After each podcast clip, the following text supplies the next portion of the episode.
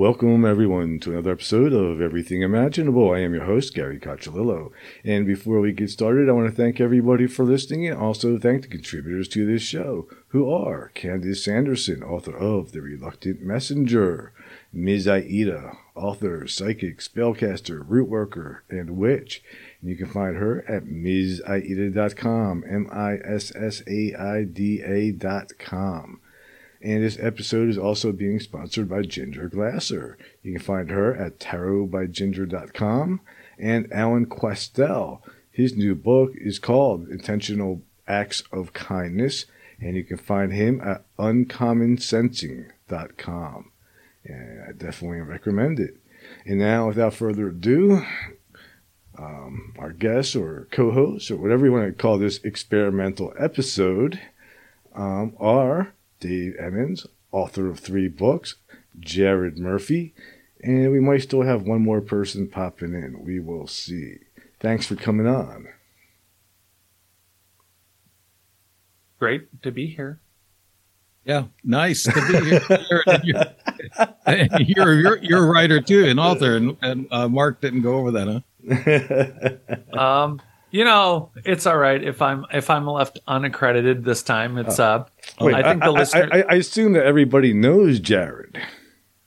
Oh, well, there are many people who know Dave now. No, ja- yeah, Jared Murphy, author of "It's Not Aliens, It's Worse." It's us. It's us. Yeah. yeah. I think I think I ran into both kinds there's there's so many options. Uh, how many? Uh, you know, there, there's the question. We have such a bizarre history. It's so fun to look at Dave's background with Stonehenge, and you know they they found that core sample from the 50s. Do you remember when that hit the news just a few months ago, Dave?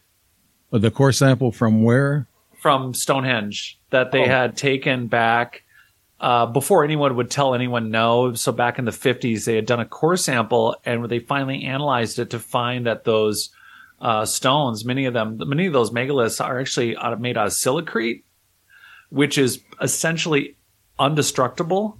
And the complexity of some of the nubs and the the, the way that those stones are built originally are so much more complex than just uh, they're not just whittled handcrafted stones. They're fairly complex, uh, I think, pillars that are left from maybe a more complex structure and druids and loincloth, leather flap wearing humans kind of picked them up and did their thing to them. But then the jump is always it's either aliens like this saucer there uh, helping poor ne- Neanderthal struck humans to build complex things. It's never that we had a complex past where we already had robots or we already had uh, a different chapter of human existence and that then there were fallen societies that adapted uh, maybe larger ruins with megalithic ruins to their own purpose and then you know dynastically we look at that and we go yeah we've had one run at this no one thinks about history a hundred thousand years ago or twenty five thousand years ago, or the indications from Göbekli Tepe, uh, not not from primitive uh, rebuilds, but more like the megalithic bases of like Baalbek, Lebanon, and the silicrete structures and the Stonehenge behind you. There's just a lot of indications that maybe we're not as awake as we used to be. And yeah, it seems uh, there's a lot of science on that. Jared is com- popping out the, that core sample, and they've done a lot of work I think they're dating this Stonehenge now to about what twenty thousand years uh, BC. Yeah, because how can Göbekli Te- when all the tepes? There's six tepes in in Turkey that they've been dealing with. Klaus Schmidt started working on Göbekli. You know, he passed away from a heart a cardiac event uh, a couple years ago, but he worked for 44 years on Göbekli Tepe, and it didn't really make the news. And it's so interesting to me. I was wrapping up my first book when they did, and they were talking about, well, you know, it's at least 24 to 36,000 years old. It's at least 10,000 years older than Stonehenge. And then the vernacular changed in the course of literally 20 months. You can almost screenshot it, how it went uh, so many years older than Stonehenge, but then it was so many years older than younger Dryas or 12,000 years ago. And then it was Gobekli Tepe, 12,000 years old. And I started looking around going, how did you guys just go from saying there's carbon dating at Gobekli Tepe, putting it 24 to 36,000 years? And that's just carbon dating from what you found within the wreck, a little of a little bit. You don't even have it excavated. You have, you have like 5% excavated. Yeah. I but, saw, but, right? Yeah. I saw that on a documentary just last week about how many square miles. I forget how much, 120 miles? Yeah, it's big. Yeah, it's huge complex with many tepes, like you said. Jared. Yeah, and, and and we just we slap a label on it or jump to a conclusion that because there there's a, a, I remember growing up as a kid thinking you know in search of Leonard Nimoy and th- these were so mysterious. It was easy to paint a picture I think for us in our young primitive brains to go, "Huh, yeah, aliens did it." Because well, no human possibly had the technology to build like that if we were in the lineal story that they've told us, but we keep having all these dates and these things pushed back. And the story of us is way more complicated because the structures that we're, we're left looking at, they, they make sense if we had already risen once and fell, which right. no one can accept that, yeah. yeah. you know, we, we just came straight to cell phones. Right. Yeah. we, we, I think some experts, uh, experts, whatever, you know, uh, scientists are guessing. And a lot of times they have to change every year. They got to change something and go back on, on their word. But I heard that 260,000 years ago, the Anunnaki actually developed Homo sapiens through DNA manipulation, and they worked with that. Uh, that was 260,000 years ago. So, and then they, they're saying that we've been here and uh, this civilization, I don't know if the human human civilization, but there's been other civilizations six times before a great uh, apocalypse happened and destroyed all, all the life on the planet. And they said that happened, that's happened six times in the past uh, millions of years. I guess they're talking. Uh, you, they changed their mind so much about how old everything is. we really don't know. Did you see the special on? Uh, uh, it, it was on PBS the other night no, not PBS, on 56 on History Channel, is talking about the world's fairs, like in Paris oh. and New York and also in St. Louis. They build those structures, those big church magnificent structures for just a use during the World's Fair. yeah. In two years. And then they tore them down and, you know, they made, I guess, rubbish out of them. But they were immaculate structures that were built uh, you know, they say the Dark Ages, they they built some bi- nice buildings back then. You were alluding to that a while ago, Jared, about that we were actually not getting smarter. We lost that smarts. Uh, and determination, just a general drive. We just don't seem to share it anymore. It's I don't want to say everything's were better when, but the reality is that there's not a lot That's of can-do attitude. I, have always liked your theory about the human race sort of going into a sleep mode so we wouldn't destroy ourselves again. Oh yeah, I, I, I kind of figured it's like a human safe mode. Just mm-hmm. just that we were once 100% conscious and now we're not and we have a lot of stories and analogies to help us get by but at the same time it's almost as if we're in a safe mode well, i think we're coming out of it don't you think we're going to come out of it soon hmm. uh, yeah we're supposed to what, they, what they're saying the consciousness is rising right now and, and we're going to be awake uh, before long. They call it Awakening. Uh, Jared, I guess you were talking about not aliens as title your your book. Uh, I guess uh, what I'm saying is that the aliens they intervened on on human, you know, you know, where they were making humans a DNA manipulation all throughout the last 260,000 years, and different alien species uh, have been involved in that. At least four different species of aliens have been involved in, in tampering with our DNA and our and our forward progress.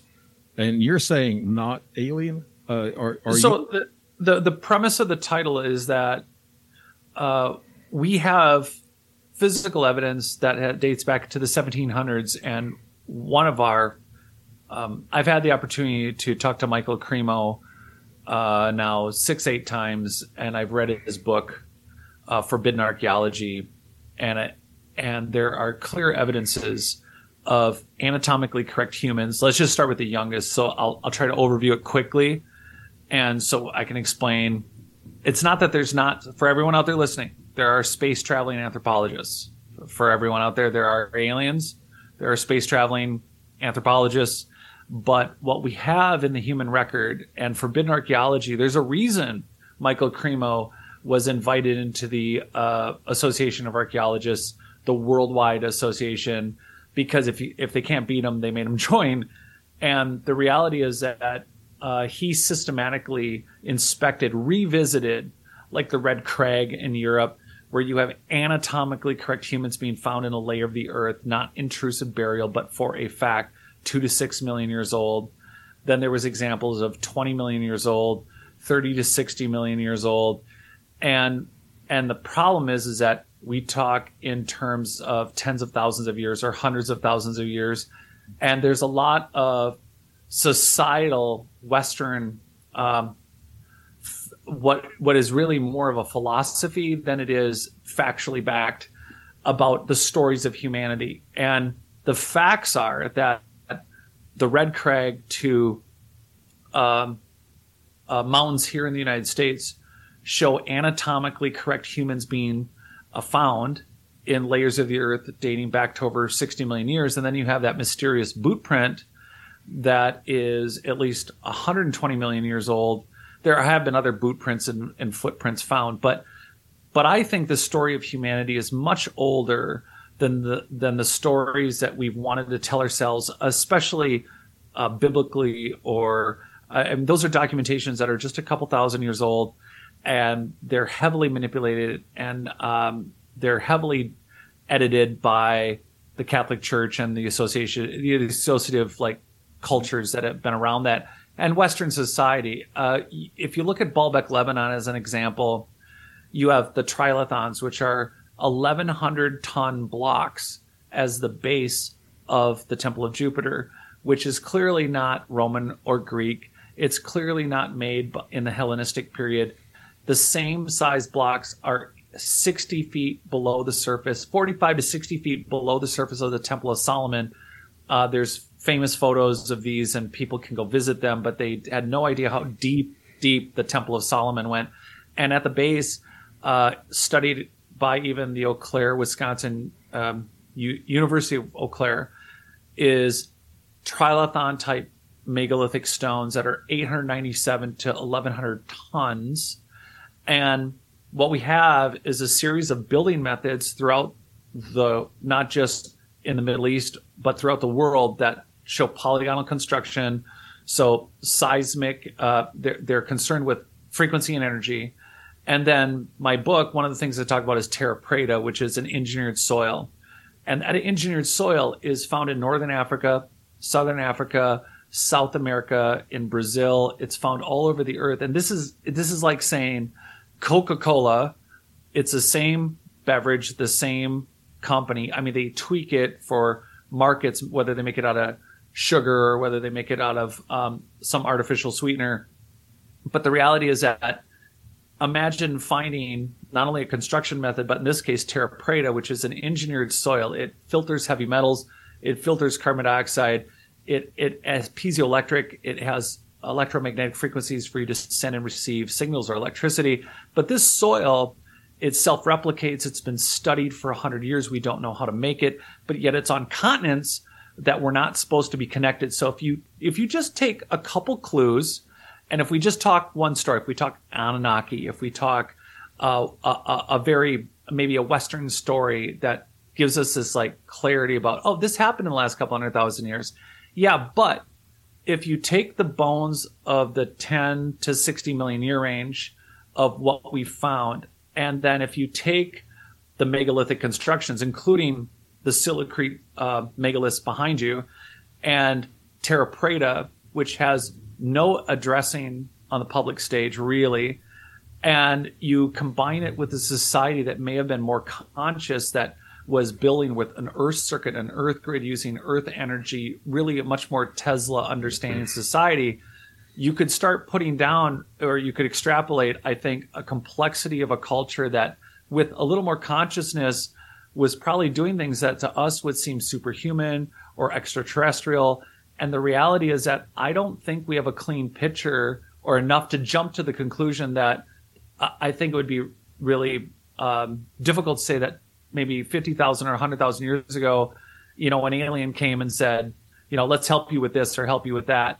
When right down to the math in the Babylonian Plimpton tablets and right down to the math in the YBC tablet, we're seeing complex spherical based math in writing in the Sumerian text that show that that is probably also a hand me down of a global human society that may have already been space traveling, may have already been manipulating genes.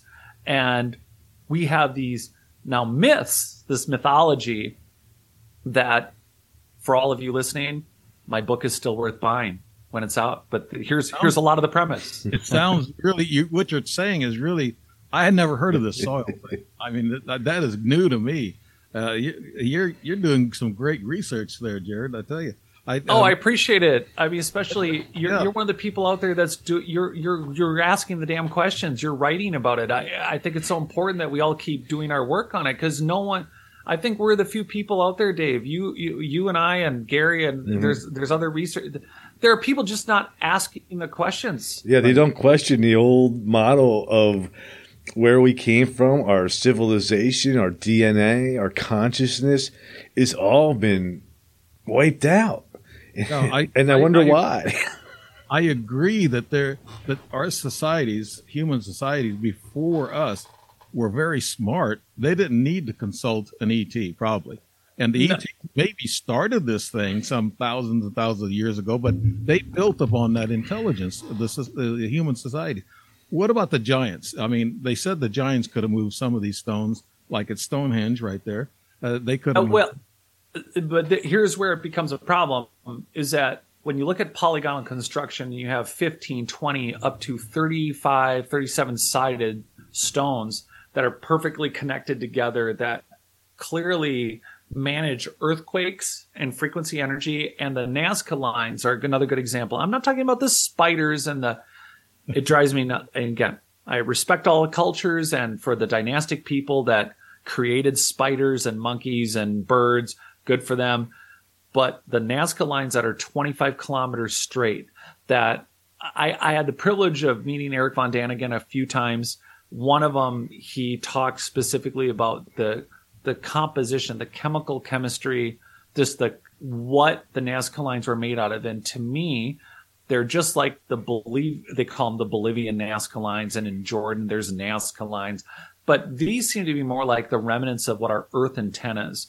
And if you look at a society that's building megalithic structures with the idea of so many miles in the ground and so many miles to the right that when there's an earthquake, it's going to create a certain frequency, a certain wave.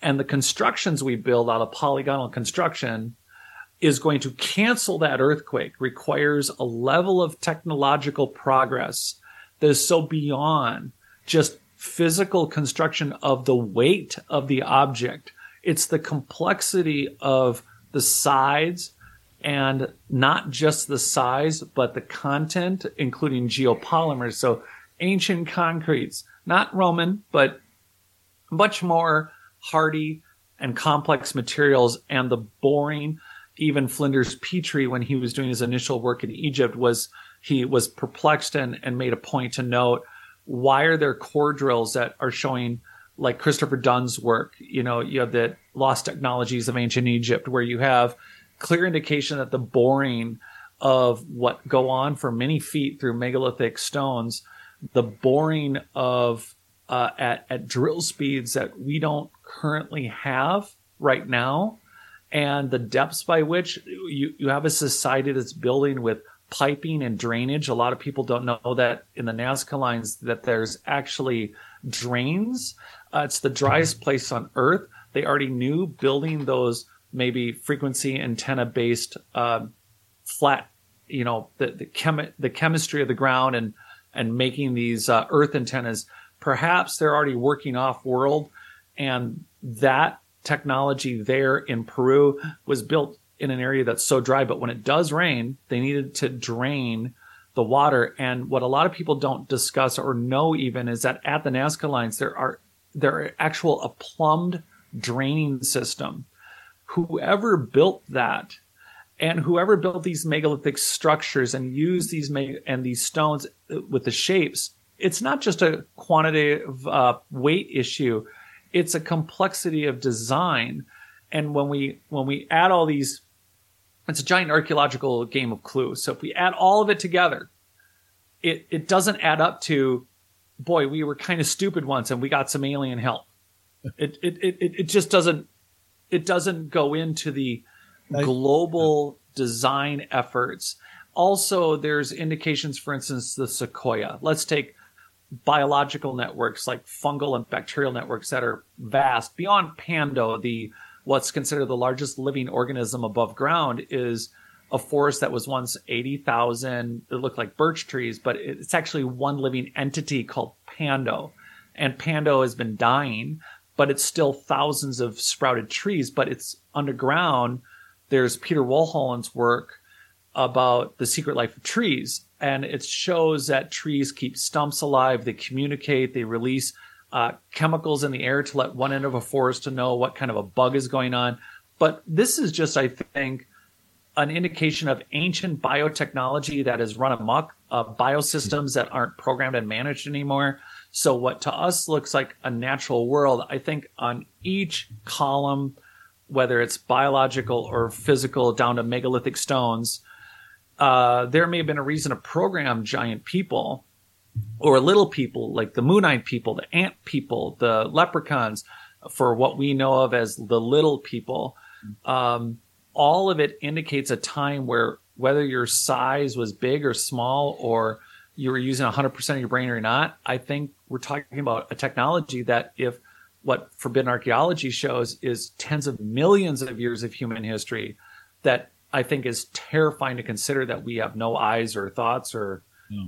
I, am real I, doom and gloom yeah, tonight. Yeah, I love your perspective, uh, Jared. I really do. I mean, I went into this thing, I guess, five or six years ago, and all my life I've been in, in, in the ET involvement thing, and I've seen ETs and I've seen craft, uh, not of this world, but also yeah. I, I, go back in time. I'm curious, and like they're, they're saying, 4.5 billion years ago, our DNA is older than the Earth, so we've had to come from somewhere else, right?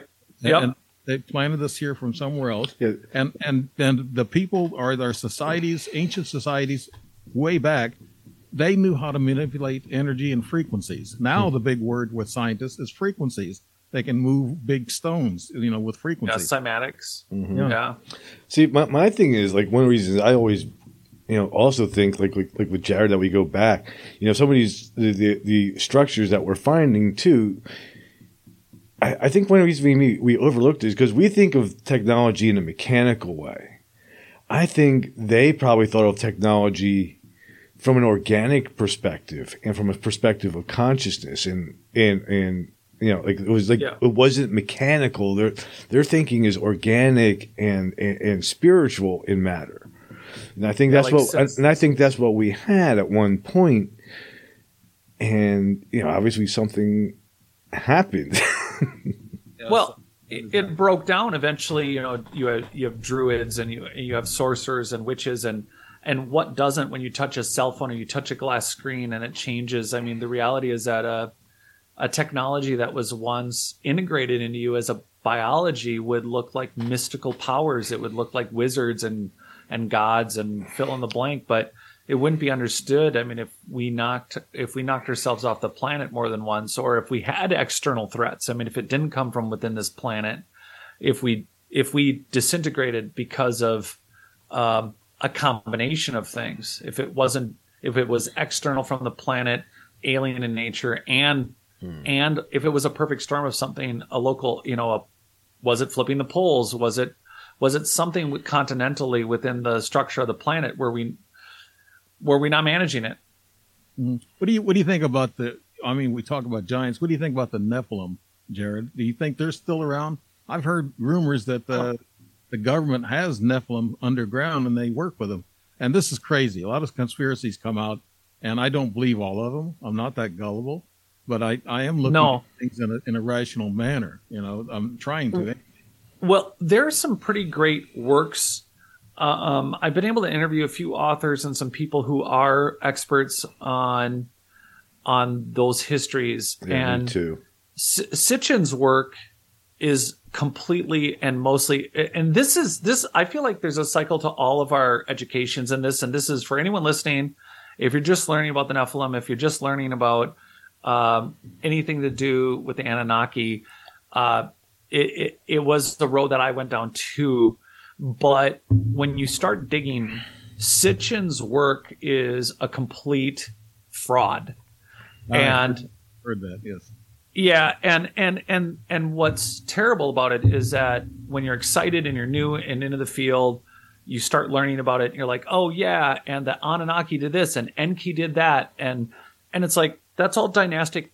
First off, it's all dynastic history. Let's start with what we know that are facts. Forbidden archaeology. Forbidden archaeology is so important because it's not what Cremo thinks. It's Cremo revisiting actual archaeologists that were in the field and went, oh, human bones that are 6 million years old, human skulls that are 25, 20 million years old, uh, more human indication that are 60 million years old. Okay, so right away we know we have factual evidence around the world of humanity living way beyond dynastic histories. But secondly, uh, Sitchin did us such a disservice in the sense that it got people on one hand excited and, and imaginative about, oh, our history is not what we've been told. But what he did was the majority of it was cylinder seals. So in breaking down, and I, I've done a whole podcast about this with my friend Jennifer Deo, the archaeologist.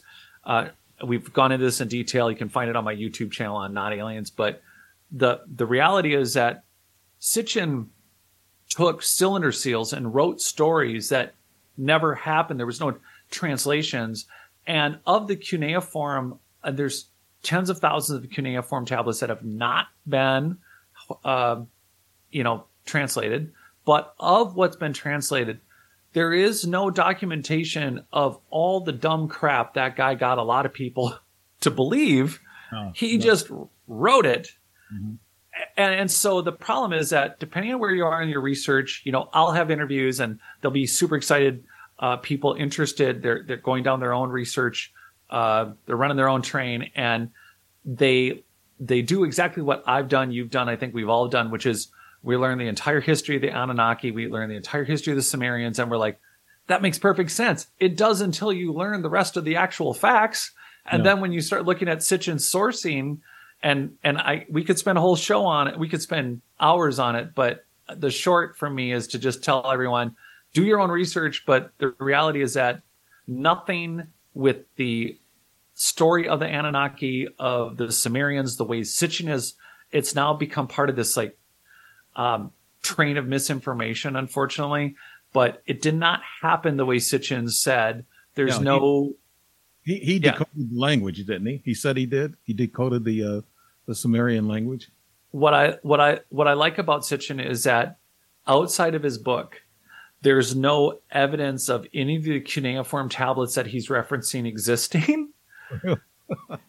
so there there's a problem right there. There's a lot of layers of the problems, but then the smoke and mirrors of it, the fog of war, is that it keeps I think what Gary is saying is true is that we are in the stage of safe mode in that uh, although we're rising in collective consciousness, which is not something, whether intentional through, uh, here's the thing: is it a sub government keeping us all down, or is it an individual, or is it an individual organization? I mean, whatever the whatever the other plot is to this, the the, the reality is that there is a uh, obvious confusion to to discerning your own instincts and gut feelings of history when you have stories out there that are still now so ingrained it it puts you into a whole you could spend months or years digressing down these stories and not ever looking at the facts that we have like some of the things we talked about or that I mentioned tonight What they're just the biblical, uh, Jared? What about the biblical stories we hear? I was going to the giants, but I David and Goliath, that story in the Bible, that Yeah. older than what they say. the The Bible is a good geographical book, but the stories in it can be interpreted in so many ways. And I I I know this from going to a lot of churches and and listening to the Uh, thing. You know, uh, so it's it's not it's not history like we know it. It's really No, not. I, I I grew up severely Catholic, and so let me tell you, as a as even once you're Catholic, you're Catholic for life. But uh, I can tell you that uh, for anyone wondering about any of this, also just ask yourself when you read a book, there's a publisher and there's an editor, or there's multiple editors, and there's uh, a trail of people for every story. When it comes to the Bible, uh, the Septuagints, the Council, the the history of the creation of what we call the Bible is a series of documentations that are not in their whole true and pure and single in origin or form. They are a collection of things that were put together by a power that is called the Catholic Church to create an organized system, which became one of the most successful systems in the world to uh, maintain power and control. Um, for the longest time, it was in Latin because no one can argue with you if they can't understand what the hell they're saying. You know, the I King mean- James, the King James version, they made it in English in uh, in in Europe, and he did that. He had that book published without because he wanted the the peons out there to read it and feel like they're sinful if they steal his gold. They were stealing his gold from his wagons that were coming in, and the peons, you know, whatever the they would steal from him. So he had this Bible put out there to make them feel bad. You know, Yeah, well, fear God. You know, you're you're sinning.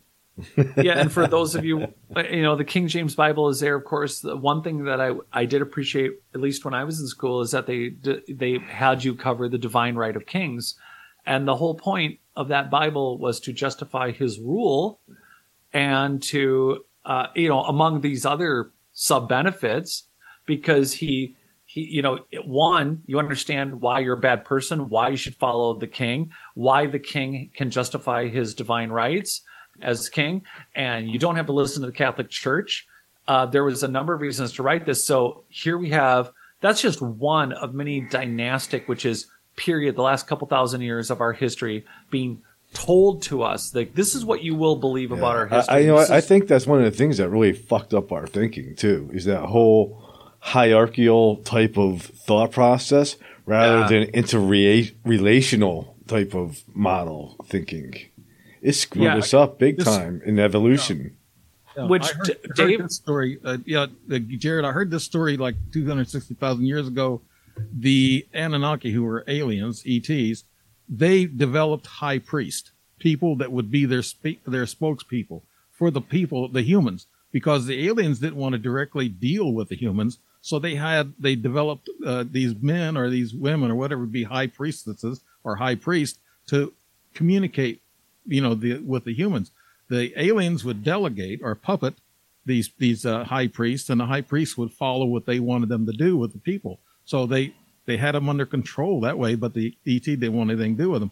But yeah, I what do you believe that right now, uh, Dar- uh, Jared? I'm I'm really you're fascinating. I'm learning a lot of stuff from you from the historical point of view. See, I cover one well side. so the so for everyone listening when it comes to anunnaki and when it comes to that histories just remember to look for oh can you still hear Nah, I lost you for a minute. uh, rose up. Yeah.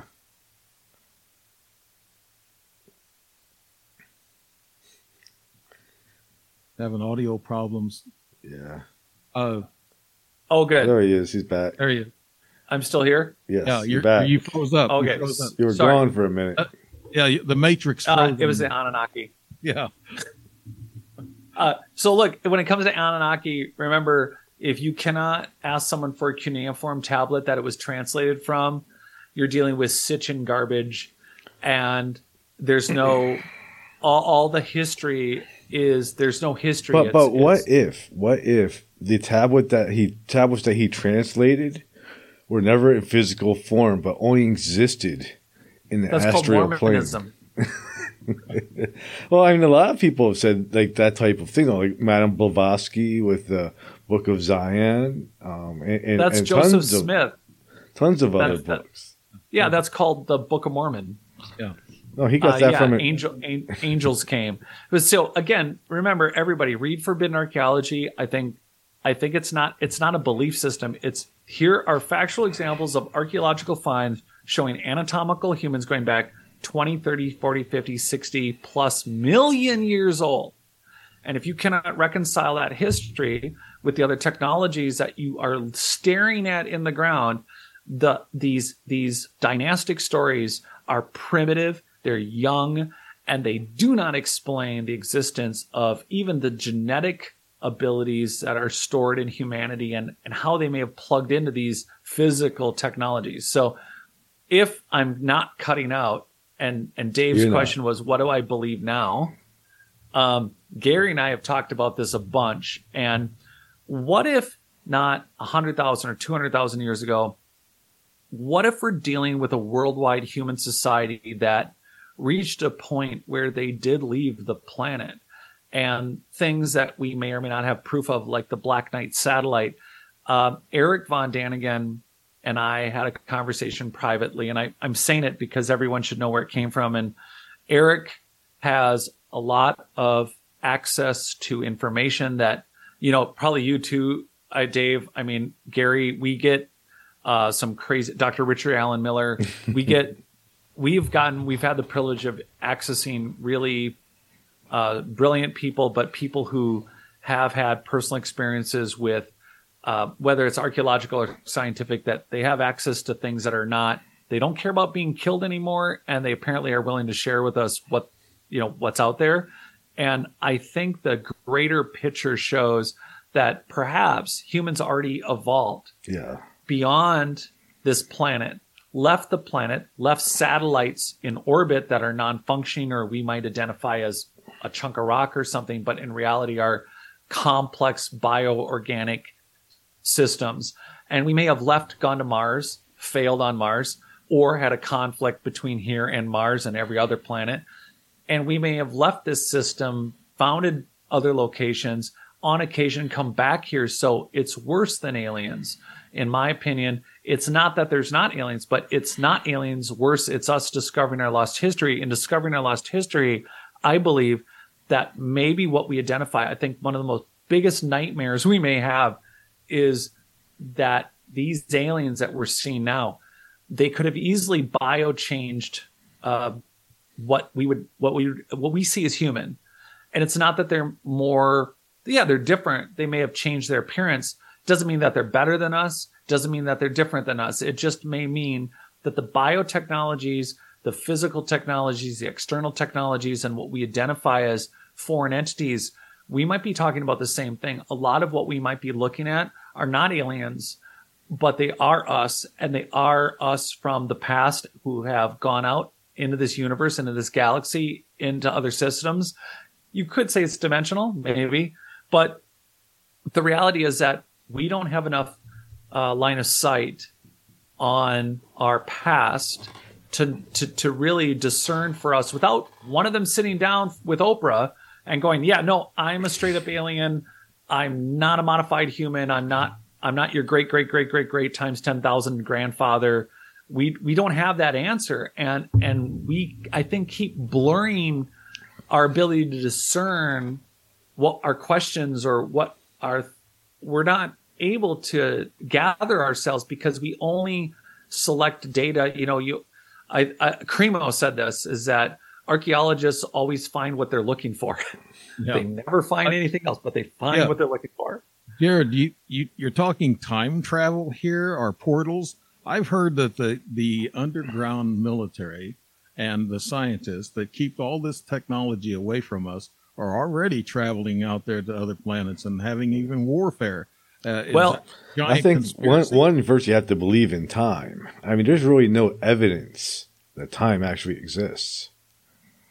Oh, interesting. And well, no, Jim, I, mean, we have, I mean, I mean, even gravity. Like, like we measure time and everything else from what we know from Einstein, right? The, the theory of relativity.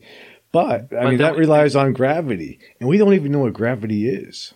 No, and quantum mechanics has really blown all that all out of the water, and Schrodinger and mm-hmm. and the research in that. I, I mean, I, I mean, uh, I'm going to go with Ken Wheeler's op- opinion of, uh, uh, well, no, the reminding opinion of what Tesla thought of Einstein, which was he's a fuzzy haired You froze up again. Somebody's freezing you up. They don't want you to talk.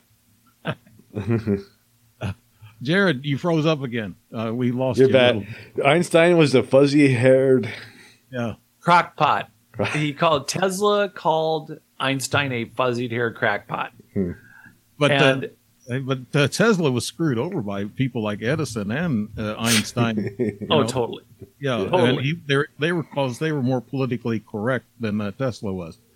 Yeah, no, there's so- solid evidence that our our history is not what we're told. And to bring in my good friend Jim Goodall, um, he he he wrote. You know, he knows a lot of the CEOs and the people that have been at Lockheed uh, Martin, and not just a world's expert on the, you know, the Blackbird and the spy planes, but Skunk Works itself. And for everything that's top secret and for what Skunk Works has been involved with uh, beyond the Blackbird and what Lockheed does, uh, Goodall asked um, one of the former CEOs, you know, you know, you guys use it, you know, he's straight up, he has no filter. He just, he goes, do you guys use good, you use alien technology? And he said, nah, to the best of my knowledge, we don't. Now, he could be lying, but then he said something very interesting, and Goodall has said this on the air many times. So I'm not saying anything new.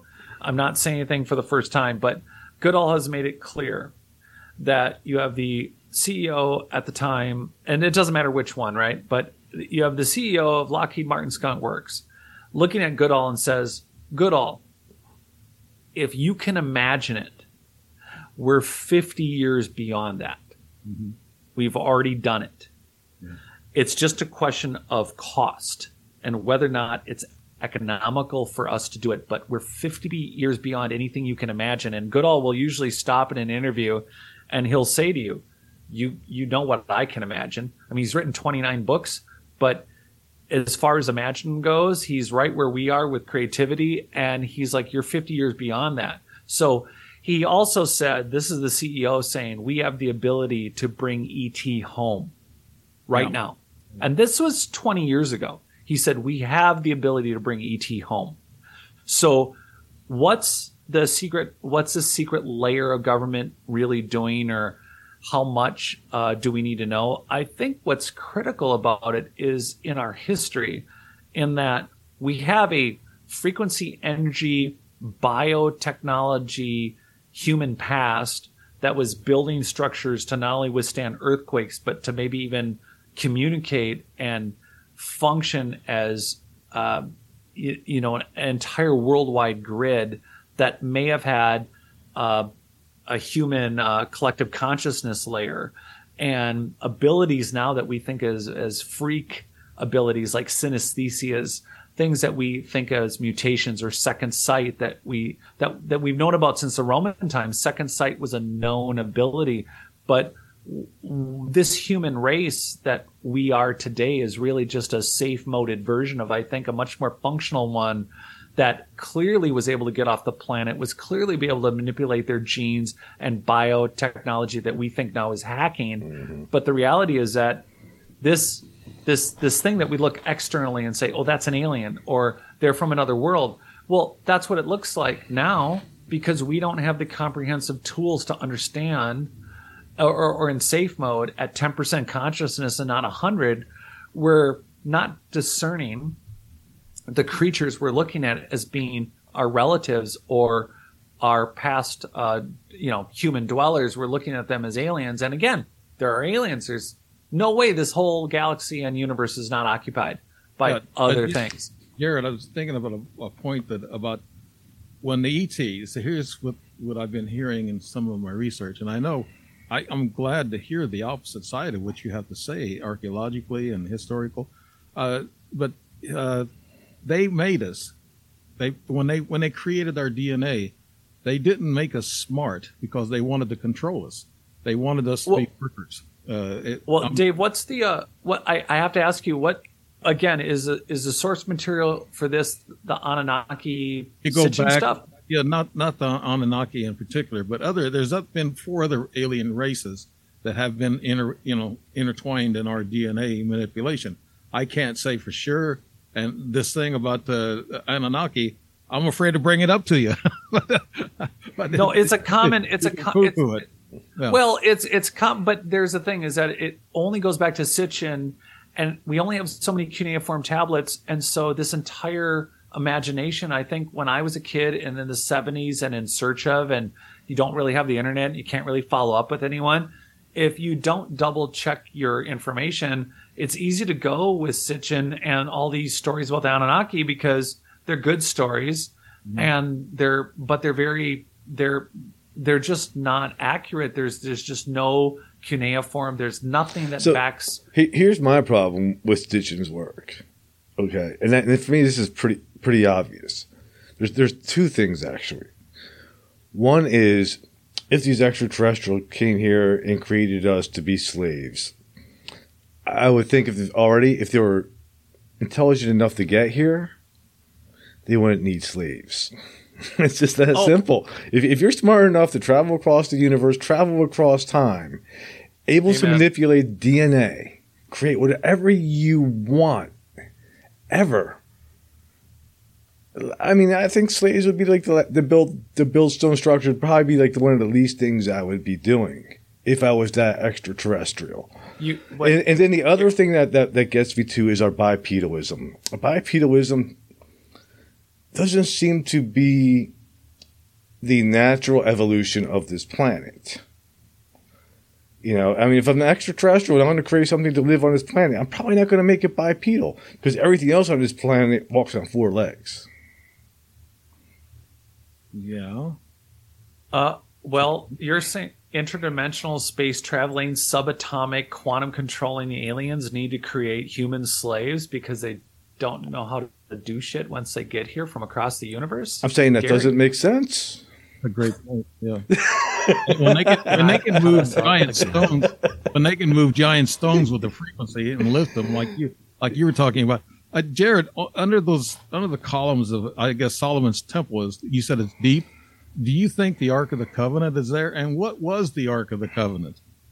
I think it's an. I I think as we digressed. Okay, so there's plating technologies that are one nano. Uh, uh, they're they're they're literally one. They're, the thickness of some of the electromagnetic plating from gold and uh, artifacts that are period in the last 2000 years, like the Baghdad battery, there were multiple batteries found.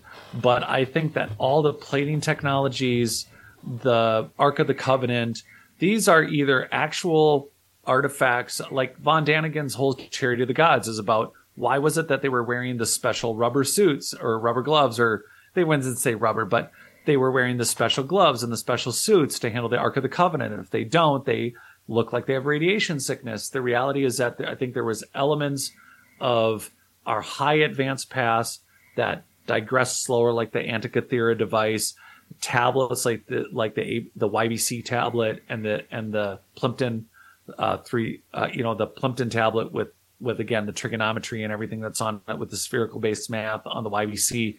So the Ark of the Covenant is well, one you have the biblical. Um, story of it, which is uh, all within the storytelling of that religion.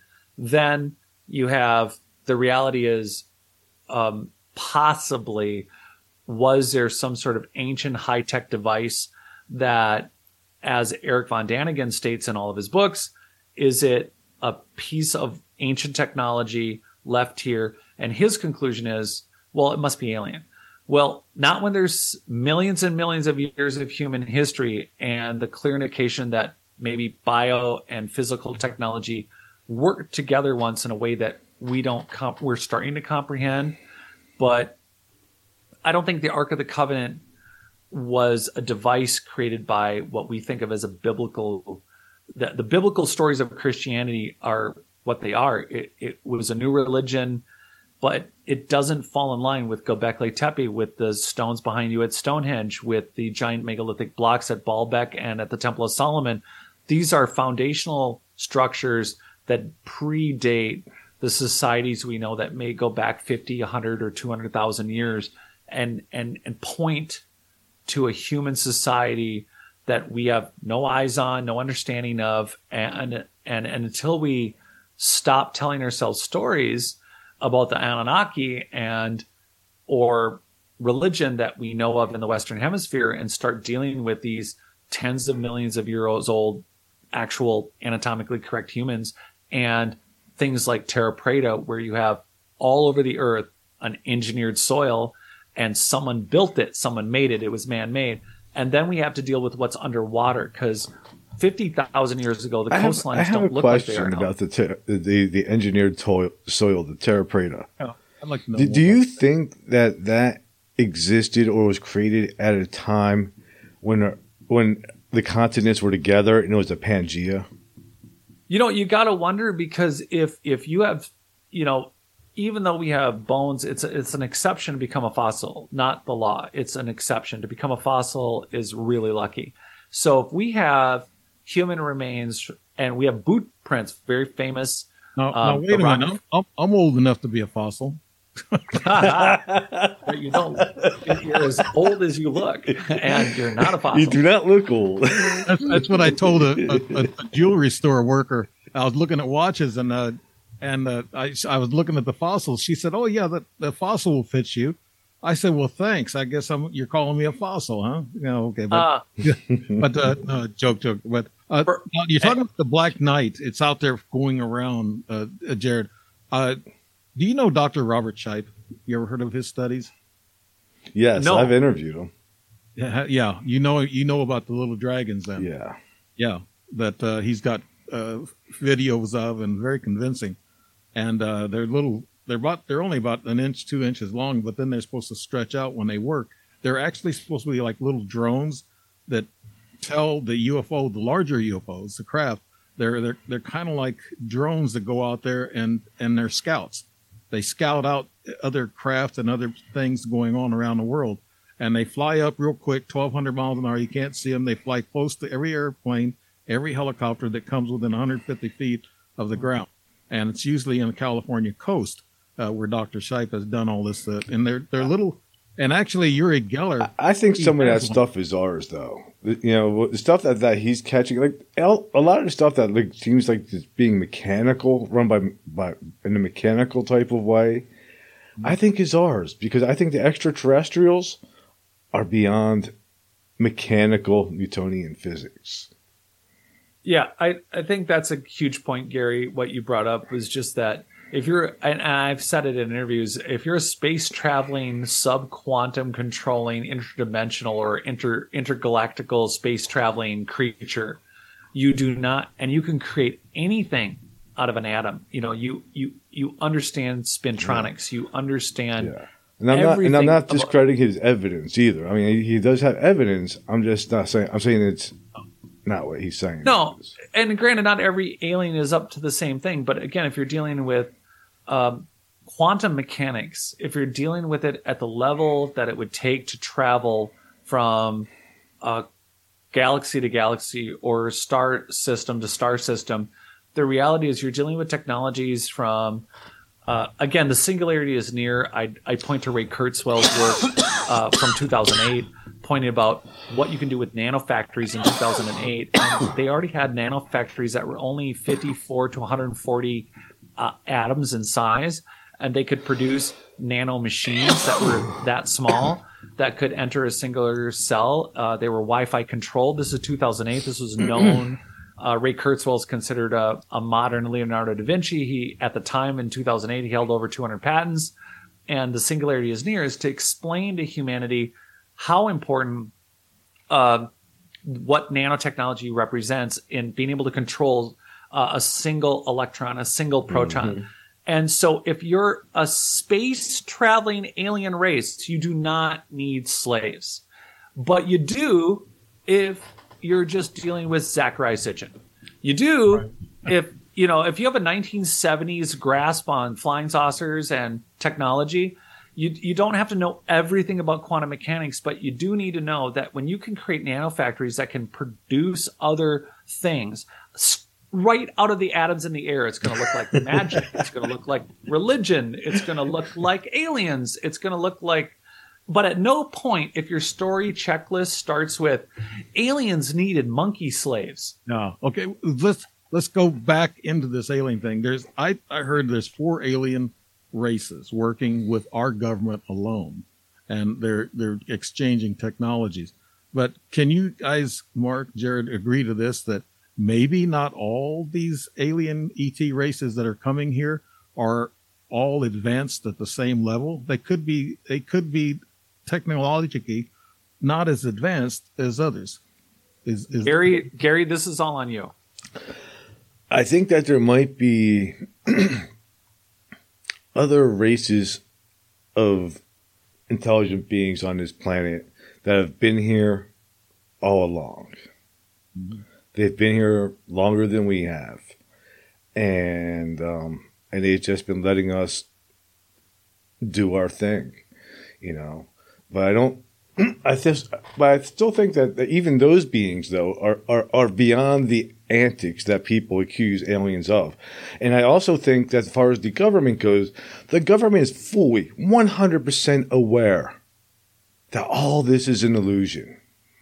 Yeah. I think they know that they know that, that there's no such thing as even physical matter.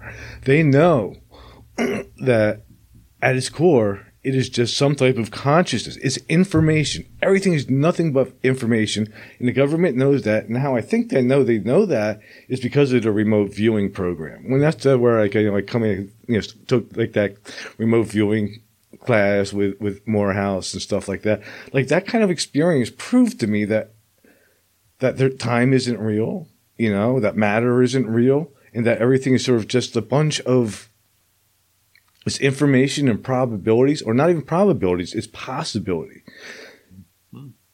Right. I I think that the different alien races that come here to vacation, there's there's so many of them out there, and and Jared, you alluded to that that there's so much life out there, trillions of planets out there that that have life. Some of them may not be as even, you know, knowledgeable as we are at this point.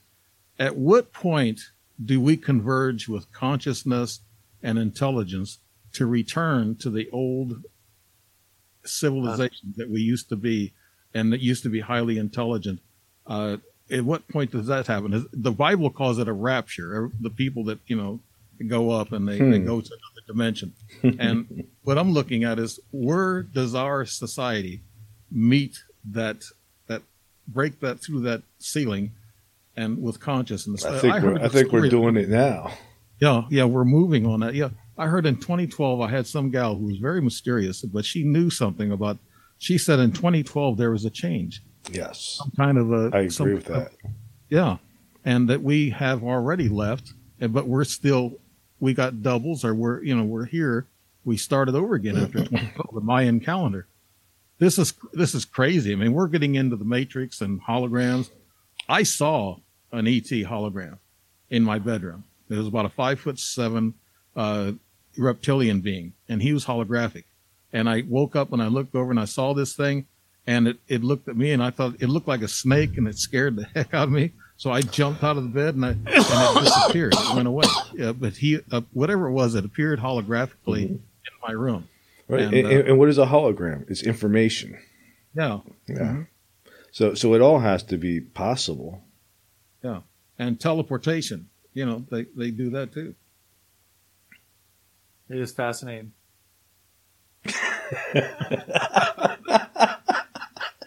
I think I think I'm talking below Jared's Jared's knowledge here. not above, but, a, no, not above, no, but below. No, no, no, no, Dave. Let's not. Don't throw yourself under the steamroller. Okay. The the the. uh So Gary and I have talked a bit about uh, some of the work that they've done with genetic memory. And one of the things they proved a few years ago was that scientifically, they, they finally proved that a particular kind of worm could actually pass the mother's memories to the child. They proved it. Now we call it instincts or will have a hunch on something and or all creatures have instincts, right? But we never really think of the idea that what if all of us, what if some of the stories of the Bible, what if some of the things about reincarnation and that religion, in reference to reincarnation. What if all of it has slivers of truths that really just date back to mm-hmm. a technology, a period of time where maybe the three of us are all talking, but in the in, in the tens of thousands or hundreds of thousands or millions of years in the past, we were a society where if we were struck by a meteor tomorrow, uh, something described by Ray Kurzweil's work, The Singularity is Near, what if we were backed up? What if the idea of reincarnation isn't as uh, maybe sublime as it some people might consider, but what if the reality of catastrophic failure of your human body by by obliteration and annihilation? What if collective human consciousness wasn't just a matter of sharing a collective memory or download or for an ability for us to be an individual point of contact. What if our genetic system was actually a backup code? What if our genetics was part of a system that allowed us to rebuild mm-hmm. as a backup? And so the idea of reincarnation sounded really good when it's mystical and when your life is shit and you have 10% consciousness and you live 100 years or 50, depending on if you're lucky. But the reality is that what if we never died? What if the stories of Methuselah or Jared in the Bible, what if those legendary stories of people living a thousand years or indefinitely had nothing to do with other than the faintest memory that it was possible because our genetical our genetic system was set up to rebuild ourselves if something went wrong and we were catastrophically lost, or that, that is we brilliant, in, man. Oh, it, the idea that we're like like like we're a backup that's being restored. Oh. yeah. So basically, cool. we were all each other's backups. yeah. But Are. Could, could, you explain that more, Jared? I mean, with this DNA backup uh, system. Yeah. So we know that we can pass. Okay. So I used worms because it really happened, but we've all had a hunch that you know you can pass memories, actual memories to a child. And we think we we have a term of for instincts. It's like, well, you know, that's over there is probably bad, or don't eat the bright fruit. Uh, they'll probably kill you because you know there's we we call we have a lot of instincts, or or creatures have instincts about what's good, what's bad, when to run, when when not, or when to play, and then in but but specifically actual memories have been documented to be able to pass down. What if in the world of collective consciousness, it would be very convenient if you had a society that if you could back up every memory, every experience collectively, and then mathematically store it in an unlimited database like oh DNA, yeah, then it would not be hard to regrow any individual human being and download not a reincarnated grasshopper human being who was bad in his last life, but actually reincarnate or regenerate yourself. And after tens of thousands of years of catastrophic failure and mystification of everything, suddenly it's mummification. Instead of having enough room in the ice house to keep everybody frozen until you could boot them back up, things got worse and worse and worse. And then eventually you have a system like mummification where it's now a religion and or you have cymatic shapes that have to do with oh ohm but the symbol for ohm is the same as the cymatic shape for it.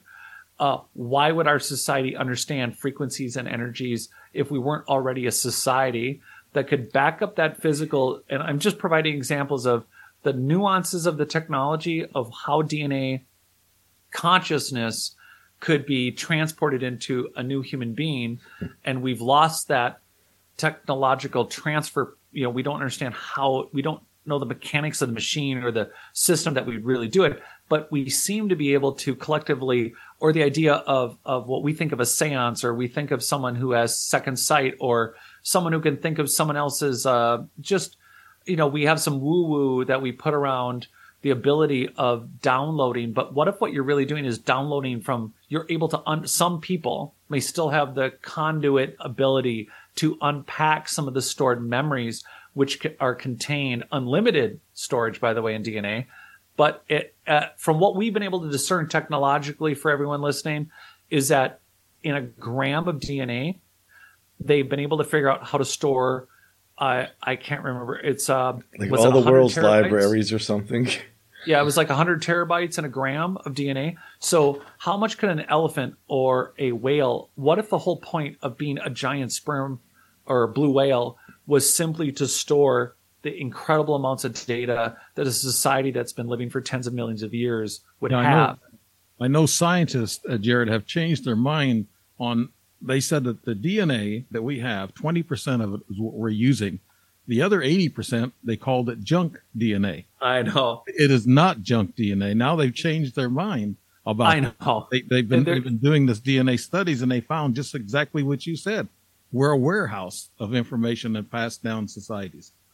Yeah, and I, I, I think that there was ways for us to collectively, through having a soil, not just like terra, specifically terra preta, but I think that there were ways where whether we're walking barefoot on the earth, that the very way that we could collectively store and back each other up, that we were each other's uh, reincarn. We basically were each other's backups and we may not do it consciously now and we may have scattered files where we may have done it in a more organized fashion but the technology that i think is behind tree networks fungal networks bacterial networks into this, these engineered soils into these engineered buildings that were frequency and energy intelligent i think the kind of frequencies and energies that they're dealing with are subatomic uh, quantum, uh, human consciousness. They've talked about the human cellular system and how it works uh, on nuclear cold fusion. We could do a whole thing about that.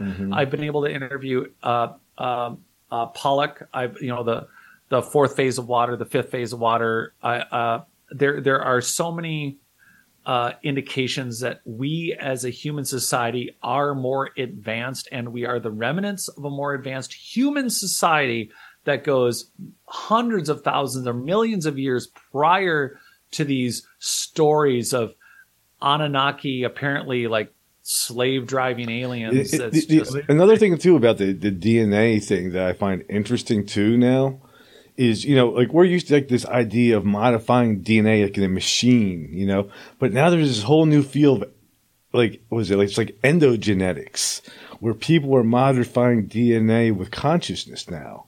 Yeah. Like like they're able to to to meditate on a DNA strand and unwind it and rewind it. Well, Wim Hof, you know, you know the the Iceman. I Yeah. I got to meet him and train under him, and what we're doing consciously with our autonomic nervous system. Uh, we are we are such a sliver ahead on understanding how all these functions work, but quantum entanglement and how we project our mind's eye to control these things. It, it looks like magic. It looks like religion. It looks like aliens. It looks like anything, but it, it sure the hell cannot be human technology that we've forgotten. Yeah. What about quantum uh, entanglement? Um, you were getting close to talking about that. They have proven that you can take a, a little bit of DNA in one location, take, go about 500 miles away, and do something with that DNA, and the other one will react to it. Mm-hmm. DNA miles away. That's quantum entanglement. But uh, about about the 80 percent of the junk DNA that's actually storage. My my wife has a has a, a, a she has an answer for that. She says, "I'm your backup." So- Yeah, well, you know, don't you wonder all the times that people say couples have been together a long time start to look like each other? What if part of what part of that is is a subconscious uh, conclusion of what what used to be a conscious system? Oh my God, that means my wife's going to be bald before long. Don't tell her. Or you could grow your hair back. Yeah, yeah. Huh? How, how can I do that? You might have an answer for that. Yeah. Hey, well, it I, am not even. I'm not even the on commenting on this one. Um, really, this entire episode, Gary, has come down to how you can grow back your hair. Yeah. Yeah. Like, what did the dumb monkeys get out of this? Yeah. Hair growth. yeah. Uh, the DNA manipulation of uh, hair growth. That's what I need. Uh, but no, I, I guess this thing, it's a fascinating talk tonight. I, you know, I, I need to delve into the scientific part of it. I've been doing more of that to try to understand the, some of the experiences I've had and some of the things I've seen. Uh, are these, are these ET critters? Are they, are they real? Are they, are they, uh, you know, are they coming through portals? Are they traveling here from in, into portals and, and coming in here and they're they're they're doing uh, I guess invisibility. You can't see them, and I know there's a thin line between us and the next dimension. They call it the thin veil, and they can walk through that. What do you Yeah. guys ideas about that? About uh, interdimensional uh, beings that come through different portals? I I think that one of the things that's been this is not a politically correct answer. Here's what it is. I think that the human brain and this quantum network and and our ability to manifest uh, not what we want to see, but our the modalities in which we all understand uh, are partially from what we've learned, our our experiences, how we've grown up, and we have a definition. We have a way to explain these uh, phenomenon or or whatever it is, whether we chalk it up to religion or a paranormal event, alien or or some other technology. The reality is that uh, we each come from a set of these predefined, or you've developed them over time, but each of us have this background that allow us to look at a situation and we define it through those experiences and those ideas that we've already created. So how we explain what might look like magic or faith or religion to one person, maybe a technology and a science to another, or maybe just what we consider, oh, well, but you know, it's a mystery or unexplained. When in reality, if we collectively continue to not shut each other down and listen about what each of us feel was well that's something from another dimension or that's a that's an angel that's a god thing that's a oh that's just a modality of you know fill in the blank. What's important is that we collect these stories and these experiences but also apply them against the technologies these ancient technologies that are here that are also in our bio uh, uh, history that are actually part of what we think are natural and in reality may be just ancient biotechnologies that we've programmed into our ourselves like synesthesias second sight uh, you know just things that we chalk up to you know psycho psych abilities so it, it, in reality how you define what you've seen it, it may be perfectly reasonable for someone to say, I've seen an alien, I've seen an angel, I've seen a ghost, I've seen a god, whatever it is. But whether you've whether that's the actual event as it happened is is one question. The the reality is that we have to not shut each other down, make sure we get everyone's experiences and what really happened. Right. Yeah, I agree. Like like it's all about the experience. The, the labels fuck all those labels interdimensional, no. alien, angel, all that stuff. No, but you yeah. do, I do believe yeah. that people have these experiences. Yeah. I'd like to yeah. get new newcomers on my show, the ones who first come out with their stories that they've had of their experiences or events. I love getting new people on out in the open to, to tell people, say things are going on. We don't know exactly what. Uh, you know, there's not an exact science to this. Yeah but but we go back in back in history like Merlin the Great, you know, the the magician. Way back when there was science, I mean magic then, which you were talking about. Uh, well, how about Bigelow? Now you mentioned Goodall a while ago. Bigelow was big in in the he's back engineering, uh, I guess uh, ET craft, isn't he? And he's part of this uh, Skinwalker Ranch thing too. You have anything oh. on that, uh, uh, you guys? Oh, he doesn't have Skinwalker Ranch is owned by somebody else now. Yes, by that by that real estate guy. You know, um, here's my take on, on, on this. There is probably some type of energetic anomaly at Skinwalker Ranch that is creating a portal. I believe the government has known about these portals probably for as long as there's been government. You know, I think that's why we have state parks and all these weird areas that the government owns and says it's for the public. But when you go there, you find out they're not really for the public. you know, yeah. so they know about these energetic anomalies and these ley lines and these portals. You know, it's it, it, it's there. And uh, the government might have backed out to Bigelow from Skinwalker Ranch, and that's why he sold it. He went back to manufacturing aircraft and also back yeah. engineering uh, you know, spacecraft. But I don't uh, think they care now. I think I think now they're at a point where they don't care if the general public knows. That's why we know. Yeah, the men in black don't show up very much anymore. No. Gary, this has been really awesome, but I'm going to have to get going soon. That's all right. We can wrap it up. I'm ready to go. I really uh, want to talk to Dave again, though. All right. Well, so, you really want to talk to me? Okay. So, so, you guys just hang on for a moment. I want to thank you I, both. I, I, yeah, I, I loved what Jared and, said. And um, actually, I'm just going to stop recording because I no longer have a website to promote. So uh, give me one second and we'll just end the recording part of it.